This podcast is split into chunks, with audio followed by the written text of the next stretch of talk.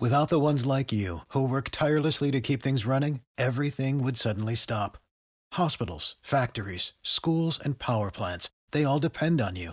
No matter the weather, emergency, or time of day, you're the ones who get it done. At Granger, we're here for you with professional grade industrial supplies.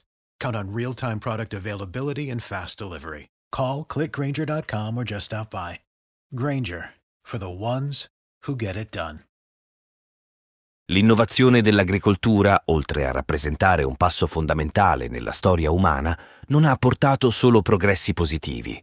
Circa 12.000 anni fa, durante la post-glaciazione, il progressivo scioglimento dei ghiacci e l'incremento delle temperature hanno favorito la proliferazione dei cereali selvatici nelle praterie. Questo cambiamento ha posto l'Homo sapiens di fronte a una scelta cruciale persistere nel suo stile di vita di caccia e raccolta, in linea con quanto praticato nei 300.000 anni precedenti, oppure trasformare l'ambiente circostante, foreste, paludi e praterie, in campi coltivati, dominando e sfruttando le risorse secondo il racconto biblico di dominare il creato. Inizialmente, l'avvento dell'agricoltura è stato celebrato come un geniale balzo in avanti, permettendo di abbandonare il duro e breve vivere dei cacciatori-raccoglitori, Tuttavia, diversi studiosi evidenziano gli impatti negativi, sia ambientali che sociali, derivanti da questa trasformazione. Sebbene l'agricoltura abbia funto da catalizzatore per molte invenzioni successive, dalla ruota all'introduzione del telaio fino allo sviluppo degli smartphone, ha anche scatenato conseguenze dannose nel lungo termine. È emerso che il passaggio all'agricoltura ha comportato non solo un apparente sviluppo, ma anche danni collaterali di vasta portata ha innescato uno sfruttamento eccessivo delle risorse ambientali, ha alimentato una crescita demografica incontrollata e ha contribuito a creare terribili disuguaglianze socio-economiche, aspetti che sono stati oggetto di approfondita ricerca scientifica. Il degrado del suolo, la deforestazione, la diminuzione delle risorse idriche e le alterazioni climatiche costituiscono alcune delle conseguenze nefaste dell'agricoltura, specialmente quando praticata in maniera intensiva.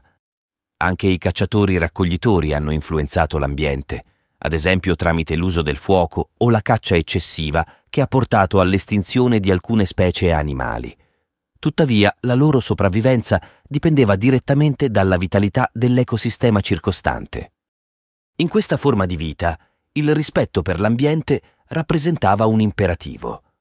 Al contrario, nelle società agricole, spesso la natura selvaggia viene considerata un ostacolo o addirittura un pericolo. Questo atteggiamento ha contribuito a una percezione distorta dell'ecosistema, trasformando ciò che è essenziale per la vita in un elemento da sfruttare o da evitare. Il passaggio dall'essere cacciatori a diventare contadini non solo ha avuto impatti negativi sull'ambiente, ma ha anche influito negativamente sulla nostra salute. Potrebbe sembrare che l'agricoltura garantisse una dieta più regolare e salutare, ma la realtà è esattamente il contrario. I cacciatori-raccoglitori facevano uso di numerosi alimenti animali e vegetali, mentre gli agricoltori si limitavano a poche varietà più produttive e facili da coltivare e allevare, spesso sperimentando carenze nutrizionali e malattie. Inoltre i cacciatori-raccoglitori potevano adattarsi spostandosi e cambiando fonti di cibo in risposta a problemi climatici, mentre gli agricoltori legati ai loro campi affrontavano carestie quando le condizioni climatiche cambiavano. Sono stati esaminati 12.500 scheletri provenienti da 65 siti in Nord e Sud America, metà dei quali risalenti all'epoca precolombiana. I risultati evidenziavano una diminuzione dell'altezza e un aumento dei segni di malnutrizione nelle persone vissute dopo l'introduzione dell'agricoltura. All'arrivo degli europei, i nativi americani più sani erano quelli delle praterie, che non praticavano l'agricoltura ma si dedicavano alla caccia di bisonti e alla raccolta di vegetali selvatici. Le analisi hanno inoltre rivelato che i contadini mostravano deformazioni ossee tipiche di un lavoro pesante, assenti invece nei cacciatori-raccoglitori. Attualmente gli studi sulle comunità di cacciatori-raccoglitori in Africa o in Amazzonia suggeriscono che dedicano circa 5-6 ore al giorno alla raccolta e preparazione del cibo, rispetto alle 12 ore impiegate dai contadini primitivi. Inoltre, le malattie infettive hanno contribuito a rendere difficile la vita dei primi agricoltori. con la formazione dei primi insediamenti stabili, villaggi e città, le malattie infettive hanno proliferato enormemente. Vivere in spazi ristretti, condivisi con animali allevati, ha creato l'habitat ideale per una vasta gamma di patogeni, tubercolosi, peste, infezioni batteriche e parassitarie dell'intestino, insieme a malattie virali trasmesse dagli animali come il morbillo, l'influenza e il vaiolo. I resti scheletrici testimoniano che i primi agricoltori raramente superavano i 40 anni, mentre gli studi sui cacciatori-raccoglitori moderni indicano che una volta superata l'infanzia, quando la mortalità era più elevata, avevano probabilità simili alle nostre di raggiungere i 70 anni, grazie a uno stile di vita attivo e a una dieta più sana. La transizione verso comunità stanziali ha apportato un cambiamento sociale di ampia portata nell'evoluzione umana. Le tribù dedite alla caccia e alla raccolta non attribuiscono grande importanza al concetto di proprietà. Si compongono di estesi gruppi familiari solidali, con poche cose di proprietà, facilmente trasportabili durante i loro spostamenti. In queste comunità l'idea di possedere la terra risulta strana, mentre per le società agricole diventa un elemento cardine della loro cultura, spesso generando conflitti per la difesa o l'appropriazione di risorse altrui. Sebbene rivalità e scontri fra tribù di cacciatori e raccoglitori fossero presenti, spesso si risolvevano con confronti fra guerrieri e con la tribù sconfitta che si allontanava dalla vincente. Le guerre organizzate per il controllo di terre, bestiame, insediamenti e raccolti, con l'intenzione anche di annientare il nemico, hanno origine con lo sviluppo dell'agricoltura e dell'allevamento. Si registrano rinvenimenti di fosse comuni neolitiche contenenti i resti di centinaia di individui, inclusi donne e bambini, uccisi in modo violento, testimonianza di questo cambio di dinamiche sociali e conflitti su larga scala. Il concetto di possesso ha dato vita anche alla disuguaglianza economica, un aspetto pressoché sconosciuto nelle società di cacciatori e raccoglitori, dove ciascuno contribuiva alla raccolta del cibo secondo le proprie capacità con l'agricoltura si è potuta accumulare una vasta riserva di alimenti, soggetta a difese e redistribuzioni. Da questa suddivisione dei ruoli hanno preso forma le caste di nobili, amministratori e soldati, incaricate della protezione della comunità, della distribuzione del cibo e dell'organizzazione del lavoro, accrescendo ricchezza e potere. Fra le proprietà da difendere nelle società agricole vi sono anche le donne.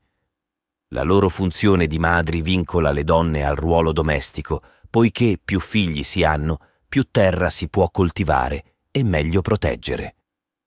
Così le donne perdono la libertà che solitamente godono nelle società di cacciatori-raccoglitori e diventano proprietà degli uomini adulti della famiglia.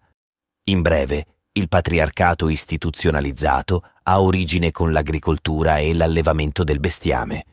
Ci si chiede dunque come mai l'agricoltura, nonostante gli effetti negativi sulla salute, sul lavoro e sull'aspetto sociale, abbia avuto così tanto successo a livello globale, diffondendosi in molteplici regioni del mondo. Chi ha introdotto l'agricoltura non aveva consapevolezza dei suoi aspetti negativi, vedeva solo i vantaggi. Inizialmente si è integrata con la caccia e la raccolta, ma ben presto si è capito che avere cibo in abbondanza, anche se di qualità modesta, consentiva l'aumento della popolazione e conferiva potere sui vicini. L'agricoltura e l'allevamento sono diventati il modo predominante di sostentamento.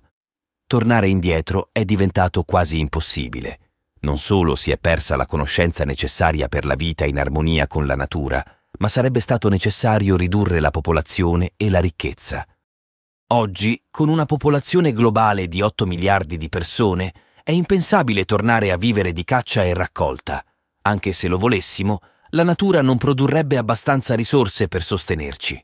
Siamo obbligati a rimanere agricoltori allevatori, con il rischio che gli aspetti oscuri di questo modello di sostentamento, accentuati dall'attuale collasso climatico, possano minacciare l'esistenza della nostra specie sul pianeta o, in modo ironico, costringere i pochi sopravvissuti a tornare alla caccia e alla raccolta. In passato, a livello locale, ciò è già avvenuto a causa di sconvolgimenti. Ad esempio, il gruppo etnico thailandese dei Mlabri ha abbandonato l'agricoltura dopo un forte declino demografico. Gli africani Coe, una volta pastori, ora vivono di ciò che trovano nella natura, dopo aver perso le loro mandrie secoli fa. Ma forse l'esempio più straordinario è quello di una tribù di indios amazzonici dedita a coltivare la terra. Dopo un po' di tempo è emerso che avevano lasciato i campi per tornare nella foresta. Alla domanda sul perché hanno semplicemente risposto Coltivare è troppo faticoso. È intrigante immaginare come sarebbe il mondo oggi se 11.000 anni fa avessimo preso una decisione diversa.